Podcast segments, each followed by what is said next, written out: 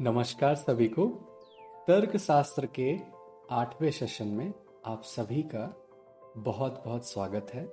मेरा नाम है रवि सिंह चौधरी और आप मुझे सुन रहे हैं वैदिक यौगिक चैनल पर। इस चैनल पर हम बात करते हैं भारत के प्राचीन ज्ञान विज्ञान, दी विजडम ऑफ़ एंशियंट भारतवर्ष, जिसे कालांतर में भुला दिया गया है। तो हम उस परंपरा को वापस लाने के प्रयास में ये पॉडकास्ट कर रहे हैं।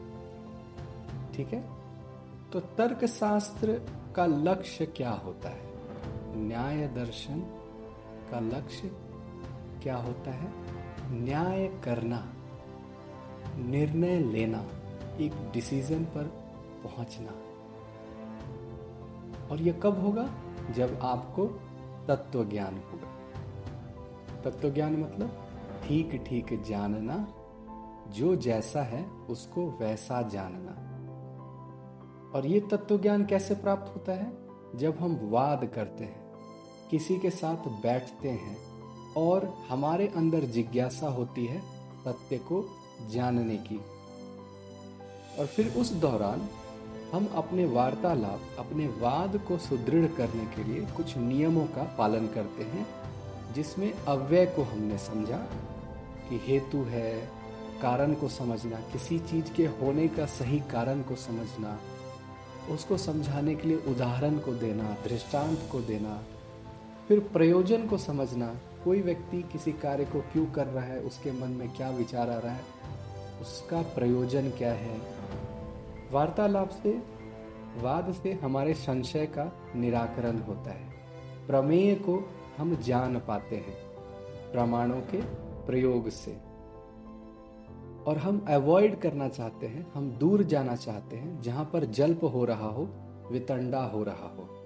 और उसे पहचानने की प्रक्रिया में हम हेत्वाभास, छल, जाति, निग्रह स्थान को कितना समझते हैं, ये निर्भर करेगा कि हम जल्प या वितंडा को पकड़ पाते हैं कि नहीं। जल्प मतलब ऐसा व्यक्ति, ऐसा पक्ष, जो सिर्फ़ जय पराजय के लक्ष्य से ही वार्तालाप करता है।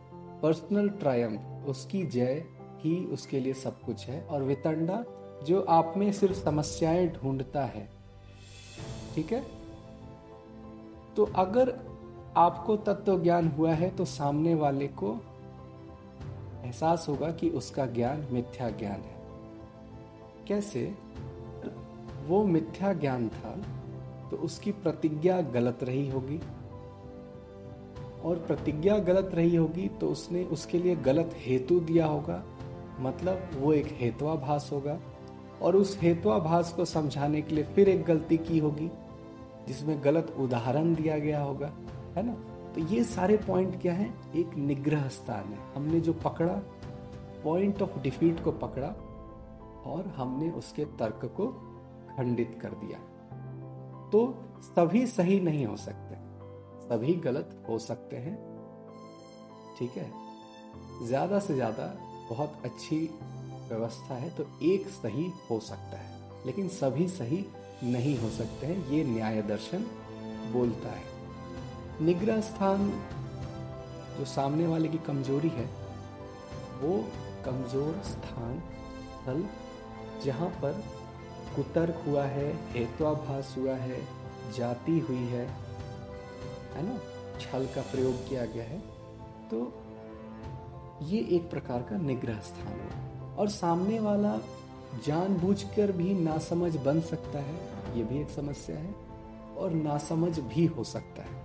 उसमें पूर्व पक्ष नहीं है। उसमें आपके विचारों को सुनने की क्षमता नहीं है, समझने की क्षमता नहीं है या उसने अपना होमवर्क ठीक से किया नहीं है। उसे ये लग रहा है कि जो वो जानता है वही सब कुछ है, इससे ज़्यादा इसके बियॉन्ड कुछ भी नहीं है। तो ये सोलह बिंदु जो तर्क शास्त्र में थे, आप अभी समझ रहे होंगे कि सभी कैसे एक दूसरे से जुड़े हुए हैं। और अगर आपको इन सोलह बिंदुओं का ठीक ठीक ज्ञान है, समझ है, आभास है तो जब भी आप कभी वाद में बैठेंगे, किसी के साथ वार्तालाप करेंगे तो आपका माइंड तुरंत एक्टिव रहेगा और ये दोनों के लिए बेहतर होगा।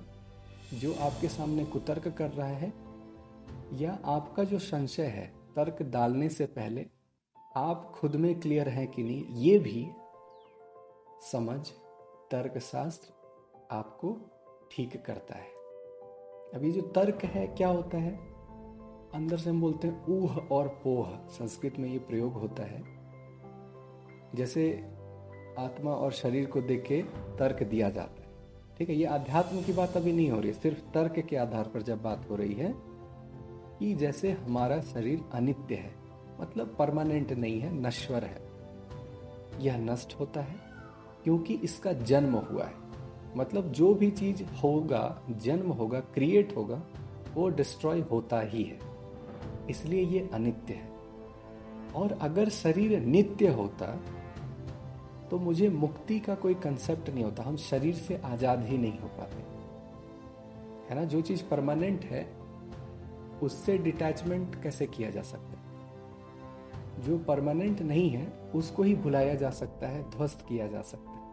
अब जो चीज़ ध्वस्त हो सकती है, उसके पीछे का हेतु, उसके पीछे का कारण अगर आपको पता चल जाए तो आप मुक्त हो सकते हैं। जैसे आप में कोई द्वेष है, किसी से गुस्सा है आपको तो उसका कारण अगर आपको समझ में आ जाए, उस कारण का आपने निजाद समाधान कर लिया उस कारण का ही, उसके जड़ का तो वह गुस्सा भी स्वतः नष्ट हो जाएगा। इसलिए क्रोध भी क्या है? एक अनित्य चीज़ है। ये नित्य नहीं है। तो इसको पकड़ के बैठने का कोई सेंस नहीं बनता है। तो मोक्ष का जब बात होता है तो उसमें जब बता दिया गया कि जन्म और मृत्यु ये अनित्य चीज़ें हैं तो इसका कारण भी अनित्य होगा। जो चीज़ परमानेंट नहीं है, या जो चीज़ परमानेंट है, उसका कारण भी परमानेंट है, और जो चीज़ परमानेंट नहीं है, उसका कारण भी परमानेंट नहीं है। ठीक है? तो फिर यहाँ पर लाया जाता है कि कर्माशय जो है, वो कारण है बार बार जन्म का। आप जो कर्म करते हैं उसका जो कर्माशय होता है, आपकी जो इच्छाएँ बच जाती हैं, उसी से आपका बार बार जन्म जन्म होता है और दुख होता है।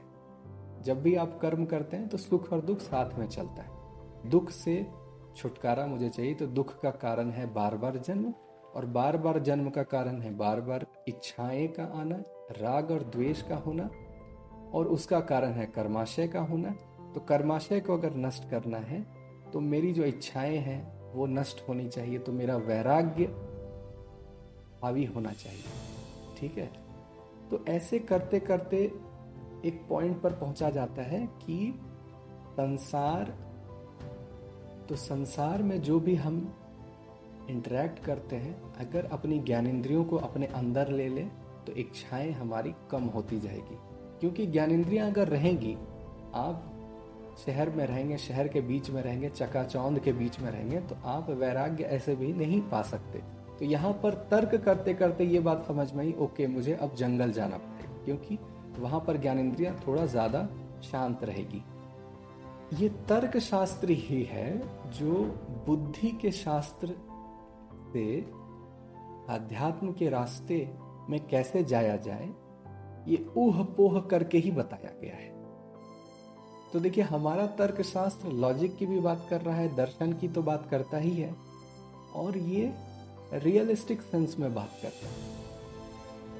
तो इसके बाद के सेशन में हम थोड़ा गणित मैथमेटिक्स और साइंस के बारे में बात करेंगे कि ये तर्कशास्त्र विज्ञान की तरफ़ कैसे जाता है और वो हमारा आखिरी सत्र होगा। और आशा है कि आपको मैंने ये जो तर्क शास्त्र की सोलह बिंदुएँ हैं, आपको समझाने का जो प्रयास किया है, आपको ठीक ठीक समझ में आ गया होगा। और हमने कितनी देर बात की है? दो घंटे? ढाई घंटे? मैक्सिमम? तो एक शास्त्र, एक जो विद्या है, जो गुरु के सानिध्य में एक लंबा समय देकर सीखा जाता है, और सीखना भी चाहिए। हमने इस सत्र में निग्रह स्थान डेफ्थ में नहीं बताया, जाति को भी नहीं बताया। है ना?